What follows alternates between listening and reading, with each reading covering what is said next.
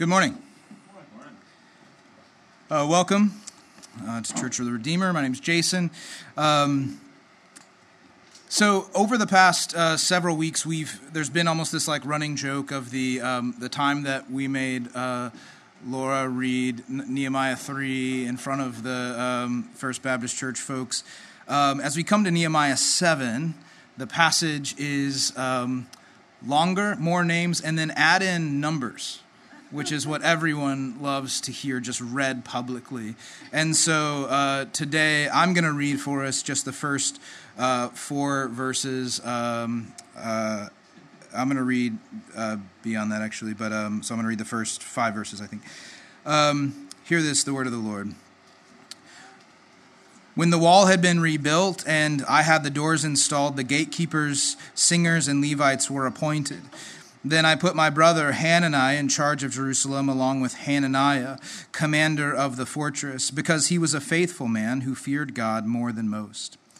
I said to them, Do not open the gates of Jerusalem until the sun is hot, and let the doors be shut and securely fastened while the guards are on duty. Station the citizens of Jerusalem as guards, some at their posts and some at their homes. The city was large and spacious, but there were few people in it, and no houses had yet been built. Uh, but the Lord put it into my mind to assemble the nobles, the officials, and the people to be registered by genealogy. I found the genealogical record of those who came back first, and then uh, the chapter goes on to recount uh, the record that he had found from, it's exactly the list from Ezra 2. Uh, the word of the Lord. So, tomorrow, uh, by the way, happy Father's Day um, to all the fathers. Today is Father's Day.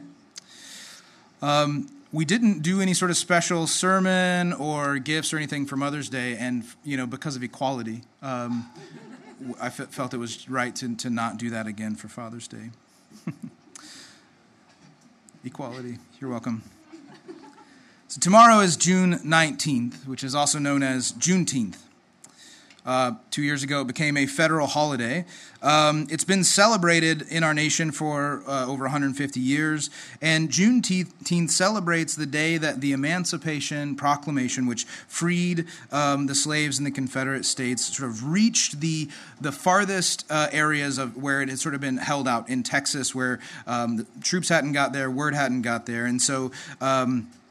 It wasn't until June 19th, 1865, two years uh, after the Emancipation Proclamation, that um, soldiers arrived in, in parts of Texas and said, uh, The slaves have been freed. This week, as I studied Nehemiah 7, and I just thought about and was hearing about Juneteenth, the, the parallels between these two stories just sort of struck me as kind of amazing. Um, if we think about in, uh, in, in the context of American slavery, the slaves had been taken from their homelands, families systematically dismantled, language and culture stripped away, basic human dignity denied as these people were reduced to essentially their market value as producers. And then suddenly, they were emancipated. But as wonderful as this, this freedom was, and this level of freedom, it was just the first step on a really long journey as the people had to rebuild uh, from the rubble of what was looking uh, in front of them, what they were looking at in front of them. So, in many ways, the, the last 150 years of the black experience in, in this country has been an, an effort to take some rubble shattered families and cultures and a dis- dis- diminished sense of their own value, and to make something of it. And the celebration of Juneteenth is this annual reminder that there was a first generation that came out of slavery. And even though we may or may not know their names and their stories, they, they set out and started building. And they took risks. They invested time and money and energy toward building a better life for the next generation. And every year, this celebration also reminds people that the work that began with that first generation uh, continues. The work is not completed. And so, exactly like those Jews that came out of exile, it was a work of recovering things like festivals and text and traditions that had been nearly lost. and they were trying to piece together a culture, a language, an identity that had been sort of stripped away systematically over years of captivity. And I would just commend to you um, Esau McCaulley's work on the traditional black church as a, just a really wonderful example of uh, him trying to think about what resources we have been given over the, uh, the history of this tradition. So, the similarities between the Jews who heard the edict of Cyrus and could return back to Jerusalem, and the, uh, the slaves that heard that uh, the Emancipation Proclamation allowed them to start building a new life as free people, just stood out as really significant this week. But then, as I thought more about it, I started to realize that maybe I shouldn't have been so surprised to see these commonalities because there's a common thread that I think uh, these two generations share that we also share with them, and that is true of all generations. And it's the thing that I want us to see today in Nehemiah 7. And so, so this is it. This is what I want us to see. God calls his people to intergenerational faithfulness, which means that we will plant seeds that we will not live to harvest.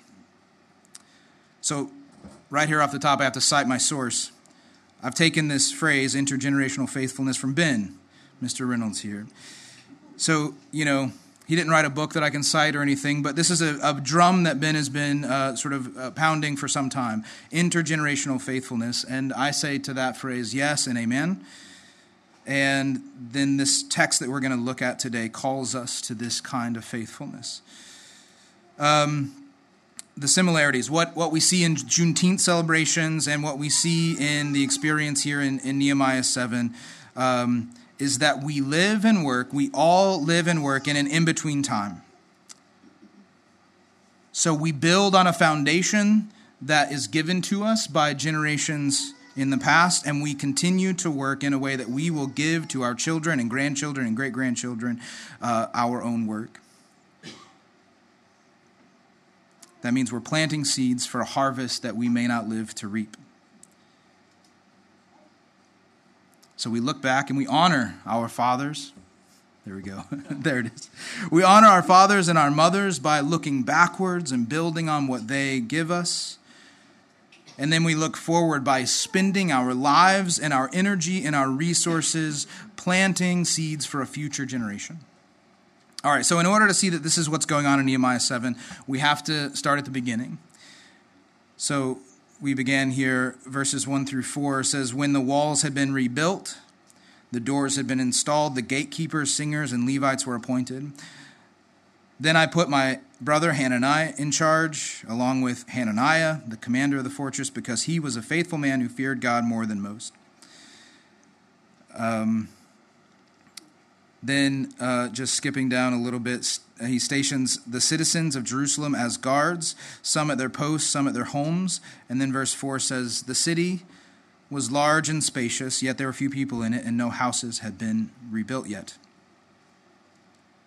So, if you can imagine Nehemiah as a novel, and you're reading it, and the spine is cracked right down the middle, and you've got about half the pages in your left hand and half the pages in your right hand, you'd probably be wondering what is this book about? I thought it was about building a wall. And halfway through this story, the wall's built. The doors are in place, the guards are set, then we got singers and Levites. Isn't this book about building a wall? And yet, here, halfway through the book, the, the wall's finished. And I think that, like, as much as we would be reading a novel thinking, well, what's the point? What's happening? What's going to happen? I wonder if the people uh, experiencing this also kind of expected something to happen. They expected a climax at this point. Maybe a, a, glory cloud coming down to fill the temple. Or maybe, like, right when they sort of locked that last door into place, they expected to hear like a trumpet uh, in the distance as, like, David's descendant rides over the hill with this company of people. I don't know, but nothing happens. There's just a gate swinging silently. And they kind of look around, and it's the work's done, but the place is kind of empty. So instead of a climactic, here he is, everything has happened the way we thought, we read this instead. The city was large and spacious, but there were few people in it. No houses had been built yet. Then my God put it into my mind to assemble the nobles, the officials, and the people to be registered by genealogy. I found the genealogical records of those who came back first, and I found the following written in it. So I want us to look at a, a couple pictures that, uh, that Trent is going to show us. Absolutely. So I'm, I'm, sure you have your own experience with these, uh, with, with, this kind of thing, but there, there were these, these surreal experiences during COVID lockdown did you find yourself in a place that should have been populated and it was just empty? Trent gestured like you should be seeing it. I mean, so I assume that we all have these experiences, whether it was like a commute at 9 a.m. on Monday and just like, what is happening? Where are the people? Or maybe wandering around Kroger just thinking how bizarre it felt. So I think it's some, something like this was going on at this point. Jerusalem is rebuilt and it's large and spacious, he says. Just the city pictures. There are two of them. Thank you. And then you can go on. You can take it down. So they haven't rebuilt their homes. That's for later, Trent. I want us to feel this tension that they felt. The temple's there with an altar. They've got walls, gates, singers, Levites, people in charge, leadership, guards. But as they look around, they say, well, how do we get the people to return? And I, I don't know if you can feel that, but I hope you can because it's how I feel a little bit about our church. Like we've got walls, which wasn't always true. like kind of true, borrowed walls. They're still borrowed, I guess. We've got leaders and singing. What a wonderful time. I mean, great is thy faithfulness. It just, uh, you guys' voices, it was incredible to sing that with you guys. And isn't there this kind of sense of like this tension of like, well, what now?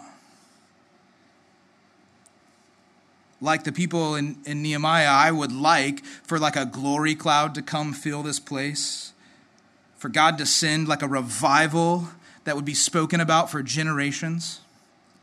That's all I want. How about you guys? But in, within in this tension is, is where Nehemiah says, let's have a census. he looks around at this empty city and it's almost like he's saying, but where are the people? Didn't like 42,360 people come out of exile? Where are their grandchildren and great grandchildren? And so then he goes on for the rest of this chapter to read the record of those who came out of exile. He basically is reading Ezra 2. So, this passage establishes Nehemiah in his time in this generational moment where he's looking back and remembering the names of those who came out of exile, who invested their lives, their money. They believed in a vision of rebuilding this city, and they spent their lives doing that. But something between that generation that came out of exile and what Nehemiah is seeing doesn't quite match up. The work is finished, but then he looks around and it's like he's saying, Where is everybody? So he decides to take a genealogical census. Essentially, he's comparing those who came out of exile with those who are there. So, I mean, you can open it and look. It's, it's a long section of just names and numbers. And so he's like, Parosh's descendants. There were 2,172 of them who came out of exile. Like, who's here now? Who's of Parosh? And then uh, yeah, this is why I didn't want to like put anyone to the task of reading this. Like Stephanasha's descendants. Whose was Steph? there were 372. Who's left? How about Ara, right? Like, and so it's like, where are the descendants of these people who came out of exile? Nehemiah can't really reconcile what he's seeing with the record that he knows from history, so he performs an audit. And this gap between 42,000, uh, which, which Nehemiah knows came out of exile, and the, the reality that he's looking at is, is this, this 90 year gap that I think calls us to think about our own work and our call to intergenerational faithfulness. So I want you to consider this. How would you feel if it, I told you that in 90 years there would be a meeting of people in this room and they said, where are all the Redeemer church people? There were like 30 who gave time and money and invested in this thing. And there were singers and preachers, and there was a whole lot of excitement about what God was going to do through them uh, in the community. And they look around and they say, like, are there any Hudsons here? I don't know. I could go down the list. Put your name in. It's too. I don't want to. I want to keep my eyes dry. And I think that we all want our work to matter. I think the, the picturing that hurts because we want our investment to mean something. And we want, we want our kids and our jobs and our church and our relationships and the things we give ourselves to to mean something. We want to be a part of a story that's larger than us and that somehow makes sense of our lives. So there's this stereotype that I'm sure you know about millennials. Millennials they want their, their work to be fulfilling. They think that somehow their, their job should express something about themselves, should be more than just a career. It's all very snowflakey. so I, have thought about this quite a bit because I, so I was born in 1983, which puts me right on the border of the millennials. And so, frankly, I don't care a whole lot about generational talk, and I think it all gets way overblown. But I've thought about this one aspect of it because I want my life to be meaningful. I want my work to do good in the world. And I want somehow my work to align with my own interest and uniqueness and skills in a way that expresses the way God has uniquely made me. And so I've thought, like, is this, am I just a millennial? but I don't. But I don't think I don't think I feel these things because I'm a millennial. I think it's because I feel some deep resonance with how God made Adam and Eve, who were made uh, to to build something beautiful out of God's creation. In these unique ways that He made them, sort of the same but different. And, and their difference brings such creativity to their work. And I think that it was all aimed at an end that God was using their work to bring about. And so, as I've wrestled with this, I think it's good that we should want our work to matter and to be meaningful in some, uh, in, in, some, in some ways that reflect how God has uniquely made us. It's a good thing. And we've all seen and we know that this sort of search for uniqueness and significance can go too far. But what I want us to consider today is that in its most redemptive sense, this desire that we feel is really a longing for a paradise that's been lost. And so the desire is good, but I also think this passage in Nehemiah helps us make sense of a couple ways that this good desire can go wrong. For the past couple of centuries in, uh, in our sort of Western society, I think we've toggled between two dominant attitudes toward our work and what gives it meaning the one that's sort of been sustained uh, really since the Enlightenment is the progress myth. You want to say it with me? Progress myth. It teaches us that our work and our lives have meaning because they are a part of a great human triumph. That through science and technology and democracy, we can create a better world. But this attitude of the progress myth has a counterpart and, and I think maybe we're sort of dipping into this now, and that is following periods of catastrophe or setback or frustration, there can be almost a nihilism that sets in. When we start to see that the progress we're looking for may not be coming and it's actually done some damage in our world, we start to enter a kind of despair that says, so just eat and drink and be merry. And I think if we look, it's not difficult to see both of these attitudes at work in our world today. So, what we see in Nehemiah, and I think actually in, as we zoom out and see in all of Scripture, these two attitudes are challenged. Scripture is forward looking, there is progress, and yet it isn't the kind of progress that comes through a triumphalism of human work and ingenuity. And so it's a subtle difference, but it's very important. The Bible doesn't call us to trust in human work to bring about our desired tomorrow but instead it trusts in God to graciously bring about in our work his own kingdom. So, gener- intergenerational faithfulness requires a hope that neither despairs on the one hand or, um, or is triumphalist on the other hand. So, against the, this progress myth, it calls us to surrender our control not just because one day we're going to die and leave it to somebody else, but it calls us to do our work in a kind of surrendered to God way. That we plant seeds and water and weed, but all along we trust God with the harvest.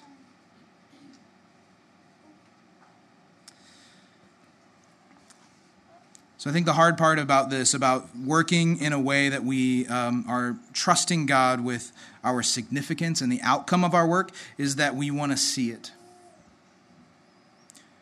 We don't want to be like Moses, who led the people through the wilderness for 40 years and then dies watching the backs of everyone he's been leading walking into the promised land, the very thing that he'd longed for for that whole time. And yet, the, the undeniable truth is, is that when our time comes and we get planted in the ground, we will have projects left undone. We will leave our work to the next generation.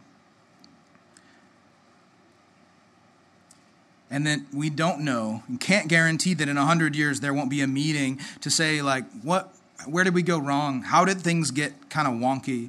Where are the people?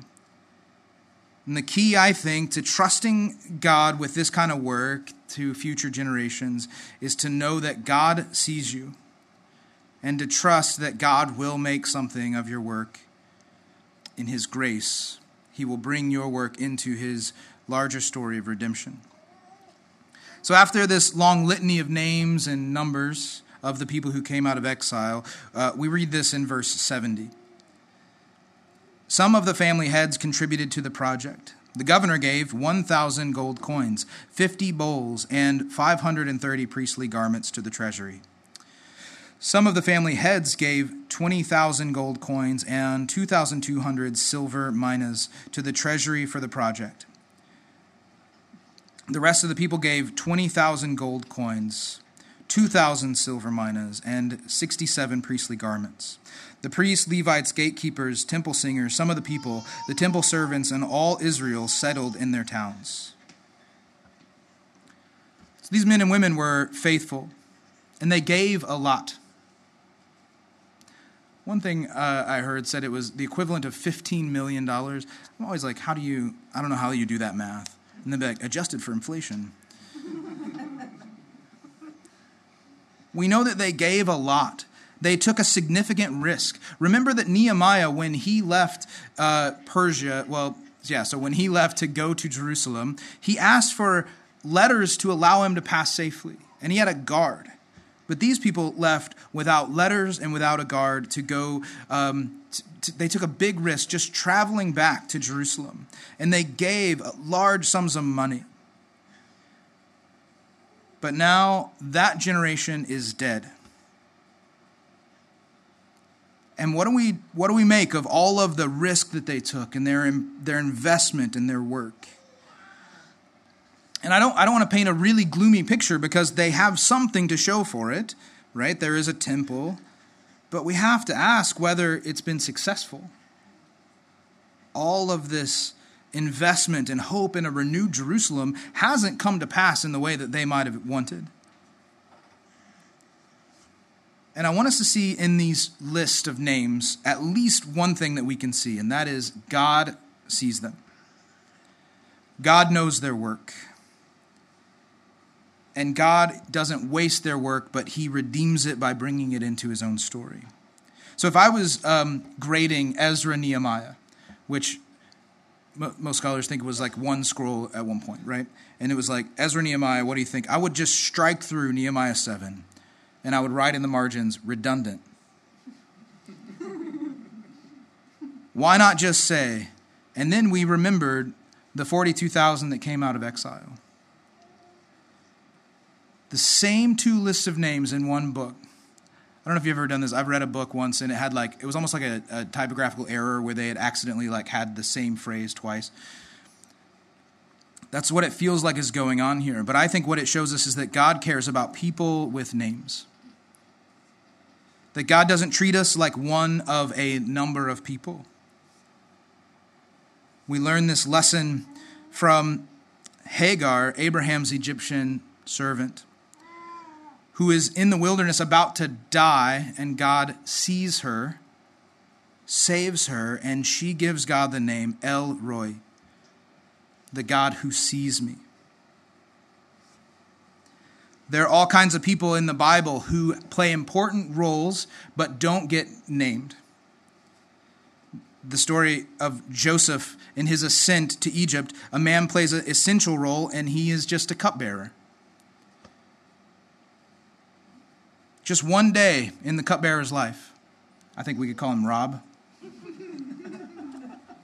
in a whole life of trials and whatever, emotions and love, one day he remembers a guy. Yeah, there was a guy in prison who interpreted a dream for me. And that becomes the most significant thing this guy ever did.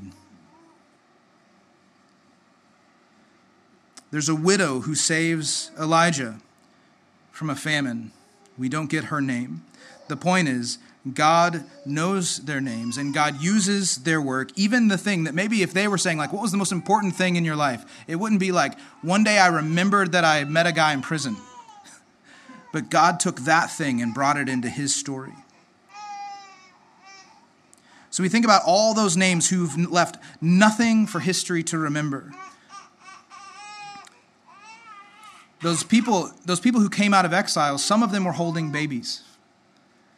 There was a generation between the ones who came out of exile, at least one, maybe two generations between the, the ones who came out of exile and the ones who are there now in Ezra uh, in Nehemiah 7.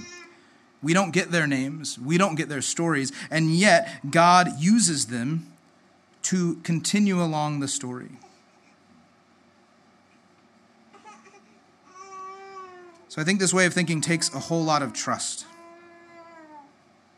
Could you just imagine with me a, a timeline of, of Christian history from the inauguration of the church till now?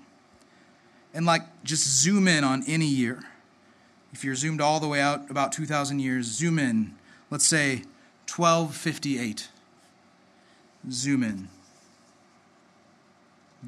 In that year, there are faithful spiritual mothers and fathers there are faithful missionaries and pastors and deacons. Most of them, almost all of them, do not have anything about them written in a history book. Their names have been lost to, to, the, to history, their stories have not been remembered, and yet, here we sit in a long line of generations passing the faith on to other generations. We are here because of them. And we are here, and the work isn't done. But it is our job to pass along the gospel to other generations. Trent, do you want to uh, put up the third picture now, please? So maybe you have a book like this. I don't know if you do or not. Um, this is uh, collected poems by Wendell Berry, and uh, so the, do you do you guys have anything like this? Like, do you see how it just opens to? I've read this this one quite a bit. This is a poem called Manifesto: The Mad Farmer Liberation Front. I won't read the whole thing to you, uh, but there's just this this line where he says, "Invest in the millennium, plant sequoias."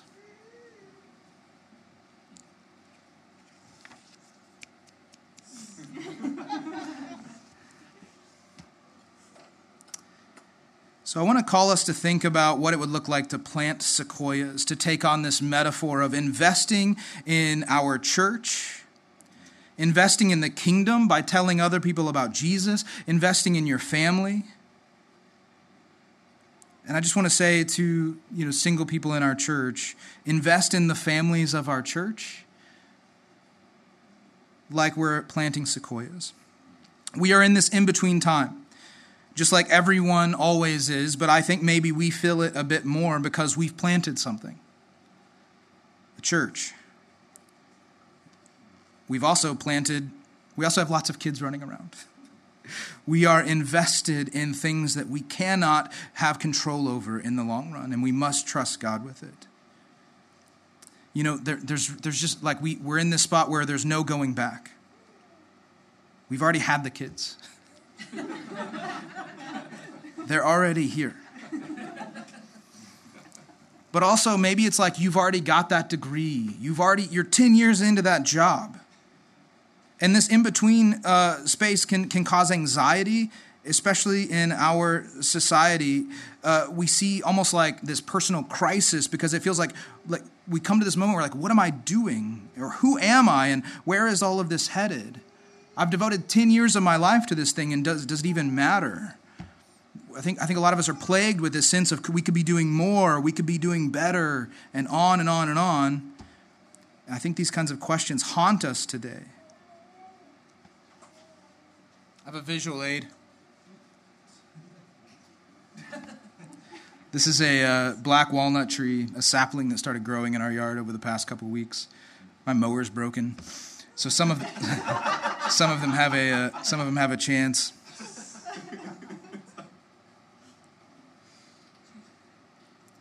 This is where I want to inspire you today. Are you ready? I don't know if Church of the Redeemer will grow or if we will win the lost for Christ. I don't know if this church will be here when our kids who are running around are looking for a place to take their kids to church. I can't even promise you that if we teach our kids the gospel, they will believe and trust Jesus. I don't know that, I mean, this tree is going to get thrown away. I don't have space for a black walnut. So I don't know that the sequoia that we plant won't get mowed over as a sapling or get cut down after a few years or in, in some more distant future get burned down by a great fire. But what I, what I know is Christ and Christ crucified. So Jesus taught us about the kingdom. He brought the kingdom by healing the sick and casting out demons and even showed his disciples a little bit behind that veil that separates heaven and earth uh, on, on the Mount of Transfiguration, where he revealed himself in all of his glory. And even though Jesus, in his truest self, is this radiant, glorious, majestic God man, he goes to the cross. So he is the Almighty One. Just a, two words together Almighty. He has all the might. And yet he lays down his life to trust the Father. So, about that same time that Jesus trusted his life to God, went to the cross, and planted his body in the ground, a seed in California went into the ground. General Sherman me and Danielle got to see General Sherman on our road trip uh, honeymoon. It's about a 2,000 year old sequoia.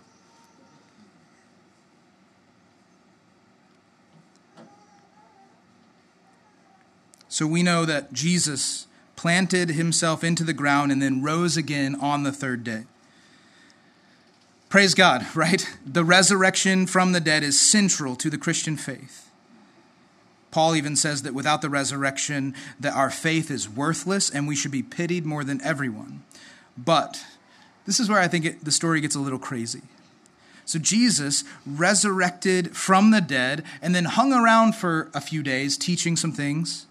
He taught his disciples some final lessons and then he went away. he he just left them. And I want to maybe I have a reputation for pushing metaphors too far, so here we go. Uh, so Jesus' resurrection is like the sapling poking its head through the dirt, just a little thing like this. It's fragile, it can be trampled on and killed. A strong wind could blow it over.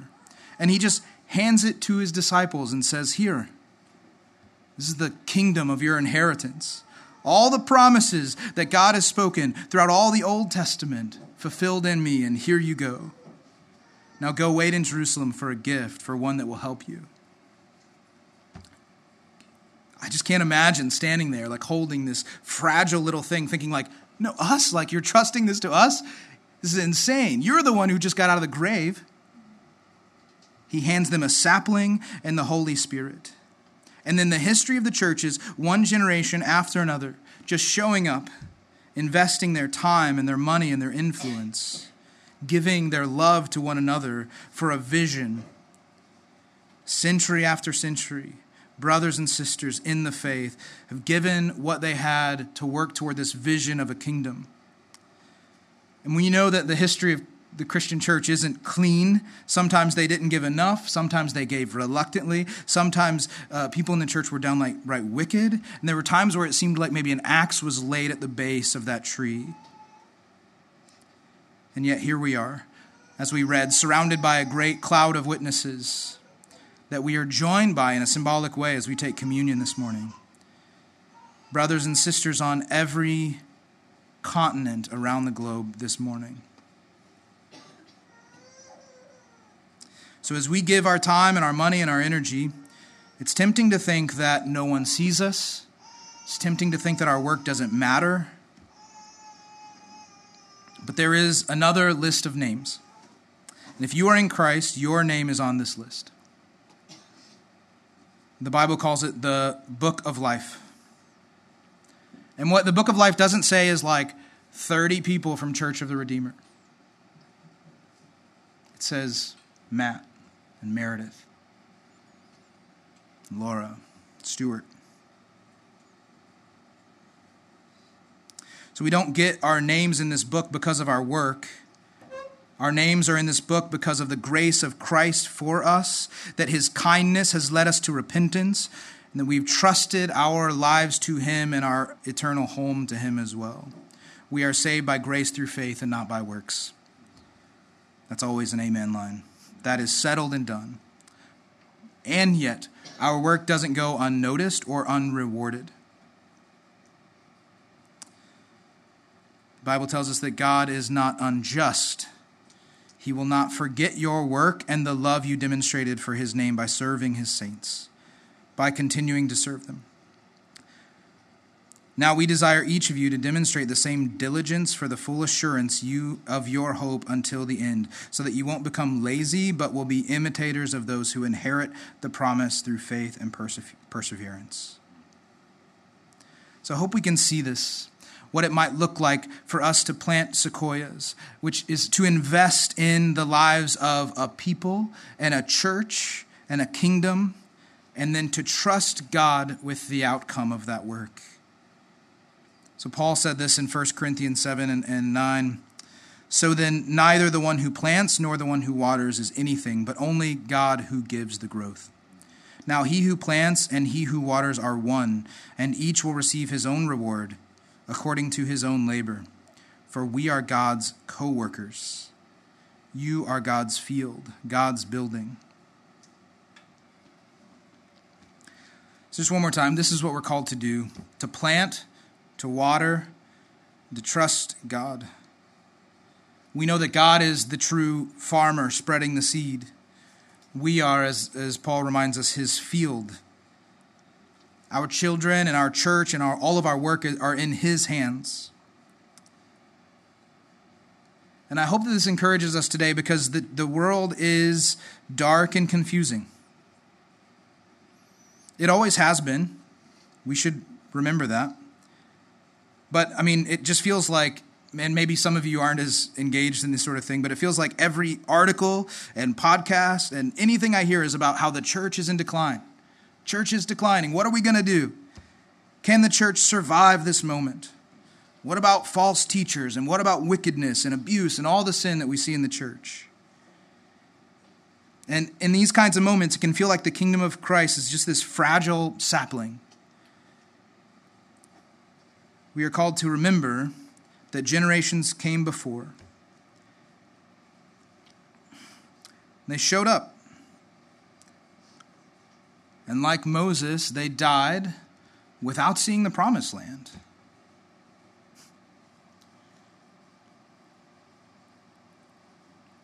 And, and those who have been faithful in generations before, their names may or may not be written in any history book, but they are written in God's book of life.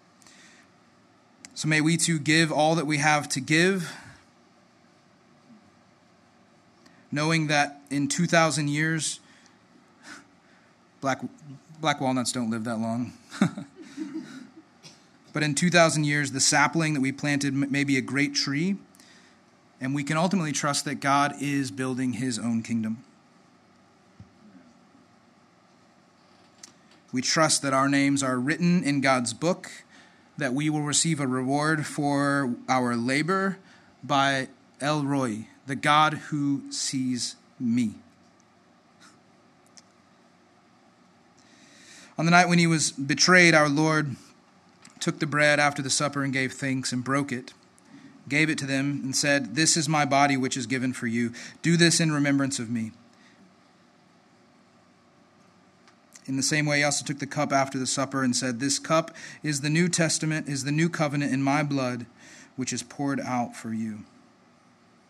As we meditate on this meal today and prepare our hearts to take communion, we realize that Jesus, by going through the cross, emptied himself of all of his power, of his right to be equal with God, that he invested himself and trusted God to bring about resurrection what we eat, what we take into our body every time we take communion is a, is a reminder that we are investing in a kingdom that we can't make but will come by grace in the end. We are trusting him that we will sit again with him. He will, he will eat this meal with us. Um, so meditate, confess, uh, confess your sin, your doubt, bring it to the Lord as you prepare your heart to take communion today. Um, the communion meal is for, uh, for believers in Christ. It is like a family meal that unites us around the gospel which has saved us. Uh, if you're with us today and, uh, and you have not placed faith in Christ and trusted your life to Him, um, the call is uh, for you to take uh, Jesus by faith, to receive salvation from your sins, uh, to be brought into a new life in Him, and to be united with the church. Um, we'd love to talk to you about what it means to follow Jesus, what Christians believe, and um, any concerns you have. Uh, please consider that as, uh, as Christians take communion. Take the time you need to examine your heart. The Bible calls us to examine our hearts every time we take the meal. There is no hurry here. Uh, take the time to examine your hearts, and when you're ready, go take the bread and the wine, um, go back to your seat, and we're going to sing a final song together. Um, take the time you need.